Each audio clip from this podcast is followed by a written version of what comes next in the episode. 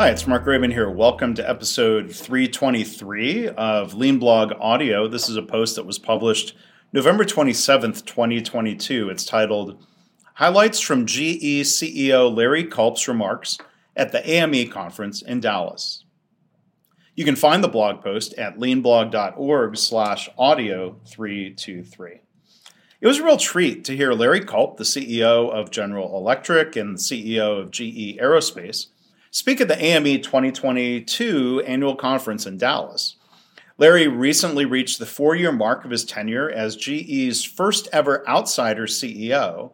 And you can read the update that Larry posted on LinkedIn celebrating or marking that four year mark. There's a link to it in the blog post. Again, leanblog.org slash audio 323.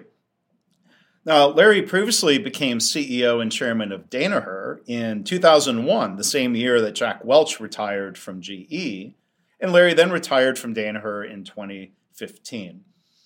Below, or in this episode here, are some highlights and quotes from his 15 minute remarks, along with some of my commentary and thoughts. After giving his speech, Larry had a longer, if you will, fireside chat as he joked, without the fireplace, no fireplace on stage. But it was a fireside chat with our friend Katie Anderson. And uh, Katie and I discussed his remarks and their discussion in episode 464 of the Lean Blog Interviews podcast, which will be released on Wednesday. So, from Larry's talks, and, and I'm going to kind of rearrange uh, some of the, the order in which he said things, um, but to put together some key themes from his from from his talk and quoting him as directly as I can. I had a, a transcript made of the recording. So when we talk about first uh, about the goals that matter, uh, Larry is probably amongst a small percentage of CEOs who explicitly talk about safety. Uh, the late Paul O'Neill, former CEO of Alcoa, was another. The goals, as Larry stated, quote, safety, quality, delivery, cost, in that order every day. SQDC. That's a long running theme in, in manufacturing. I, I, heard those letters at General Motors 1995. Um, and it applies, I think, really well in different settings. SQDC. And um, you know this idea of, of safety first is uh, is really important. I, mean, I would say there there is no other way, or we'd like to think that safety first would be the norm, not just in manufacturing, but also in healthcare. So, speaking of not knowing any other way, um, Larry re- referred to his own lean journey as a leader. He wanted to focus on the journey at GE more so than talking about his past at Danaher. Although, um, you know, that, that time there at Danaher certainly made him the leader that he is today at GE. When Larry was brought in into GE as CEO, he recalled that people asked him, Are you going to bring the Danaher Business System, or DBS, to GE? He said, quote, I don't think I've used that acronym at all in the last four years at GE, but I do admit I'm a product of 25 years of that environment. If you want me to manage and lead in a different way, I do not know how. What you see is what you get. Now, I've heard that same sentiment from other leaders who were deeply influenced by Toyota, or in Larry's case, uh, um, the famed Japanese consulting firm that's made up of, of Toyota retirees being a quote unquote lean leader isn't just a coat that you put on. If you're doing it well and doing it sincerely, it's who you are. So let's talk about a passion for manufacturing. When Larry graduated from Harvard Business School in 1990, going into manufacturing wasn't the cool thing to do. But he viewed manufacturing as an important calling, just as I did in the late 1990s when I chose uh, to attend a program called Leaders for Global Operations, then called Leaders for Manufacturing at MIT. It was a program that at the time had a stated mission of, of basically rescuing American manufacturing. Larry said, Many of you will remember that the consensus at that point within the US was manufacturing was dead, or at least dying. That was really all the contrarian in me needed to hear. It sparked my interest in American manufacturing renaissance. So Larry took a job at Danaher and worked his way up to the CEO role just 11 years later. Within Danaher, he says he was fortunate to hear and to learn the word Kaizen, having opportunities to travel to Japan because, quote, Danaher was one of the first, if not the first, company in the US to bring the Toyota Master, Shingijutsu, into our facilities. He said, quote, I spent a week building air conditioners in Japan, being pushed, probably cursed at in Japanese. A week I will never forget. It really was a formative experience for me in terms of the principles around daily management, around standard work, around Kaizen. The concepts were not necessarily alien to me, but the way we were taught that, we had to really operationalize those ideas, has stayed with me to this very day. Now, Toyota is well known for sending leaders to work in manufacturing as part of their orientation to the company, not just being there, but doing frontline jobs, as Isao Yoshino has described, and Steve Spear had the same opportunity when he started studying Toyota as an academic. But Larry spoke of the lean transformation of GE, as he called it. He's aiming for, quote, a true lean culture. When he joined in 2018, he said the company was obviously not enjoying its finest days. Larry noticed they had great people and great technology, but the, quote, operational foundation of the company wasn't nearly as strong as it could be given the talent. So, where did he start? Well, in what he called an old school way, with shop floor Kaizen events led by the famed Shingijutsu firm, um, again out of Japan. What does Larry think about these events? He said, quote, there's nothing more fun. Well, how great is that to have a CEO who thinks that a shop floor Kaizen event is fun or that nothing is more fun? He added uh, more about the importance of leaders coming to participate in the event, saying, It's not strictly about manufacturing, particularly at GE, but I'm of the view that if you are not running these events, if you're not actively participating in these events, put aside the, uh, the improvements you will forego, you can't really internalize the core lean principles. And I'll, I'll add, you know, he, he used that word internalize uh, a couple couple different times there. Not not just doing lean, but but being lean or becoming lean, if you will. And that reminds me of what Toyota people say about improvement, uh, recognizing they don't rely heavily on formal week long events.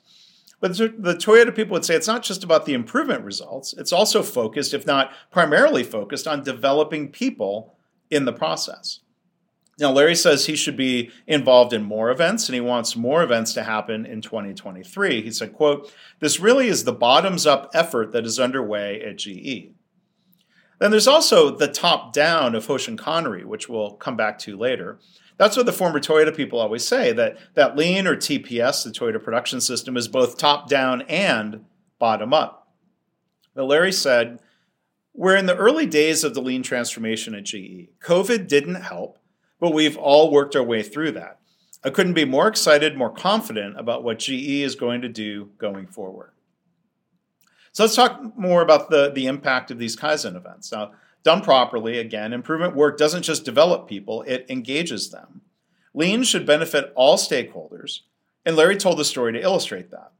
Larry was in Evendale, Ohio for the report out of an event, and in a company with a history of some contentious relations between labor and management, Larry said, it was just so gratifying to hear Garrett Farson, the UAW committee man, go on and on about the impact that the events and the principles are having, not only on our performance, we're reducing cycle time, improving our on time delivery, but in turn, the culture.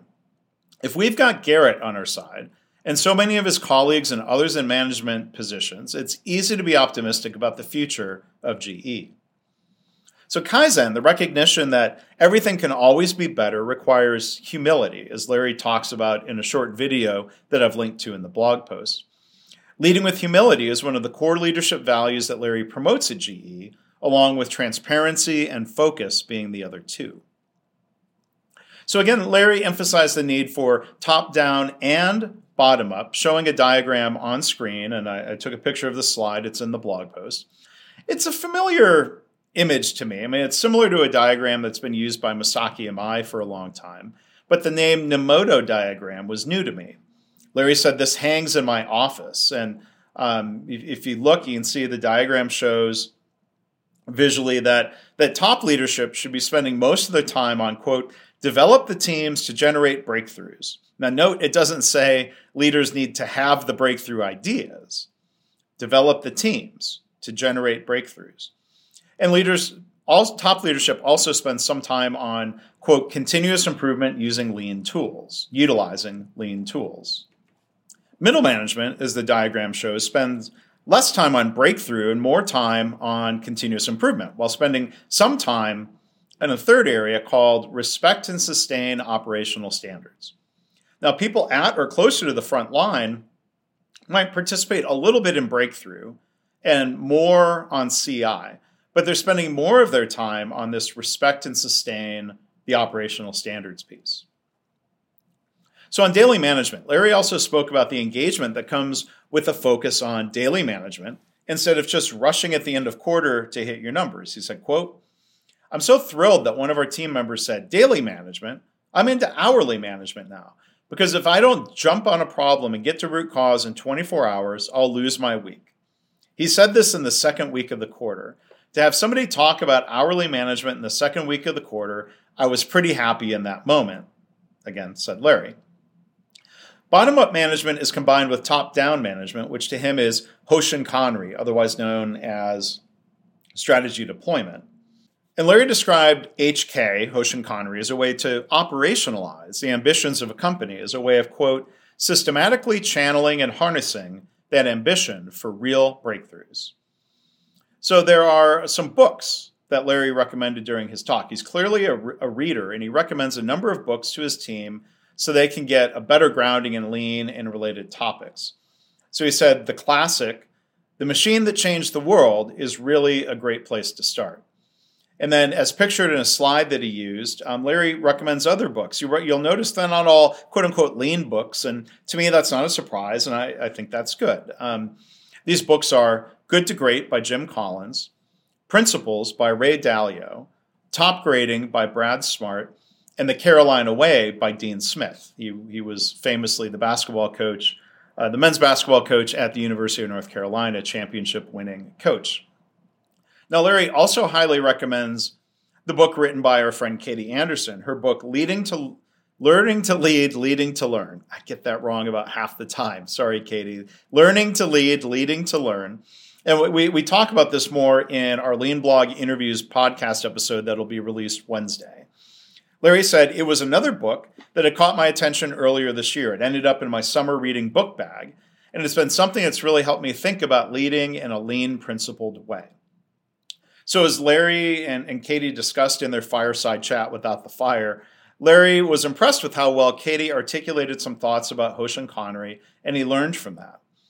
Now, Larry's lean journey continues, as does GE's.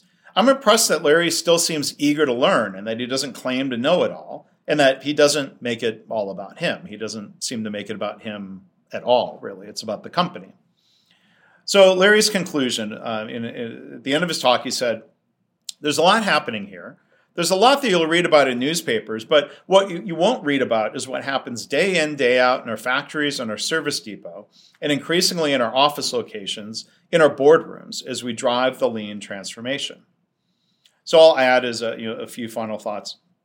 You know, as he said, it's not just about manufacturing, it's about the business, which means the people and the culture, not just the results.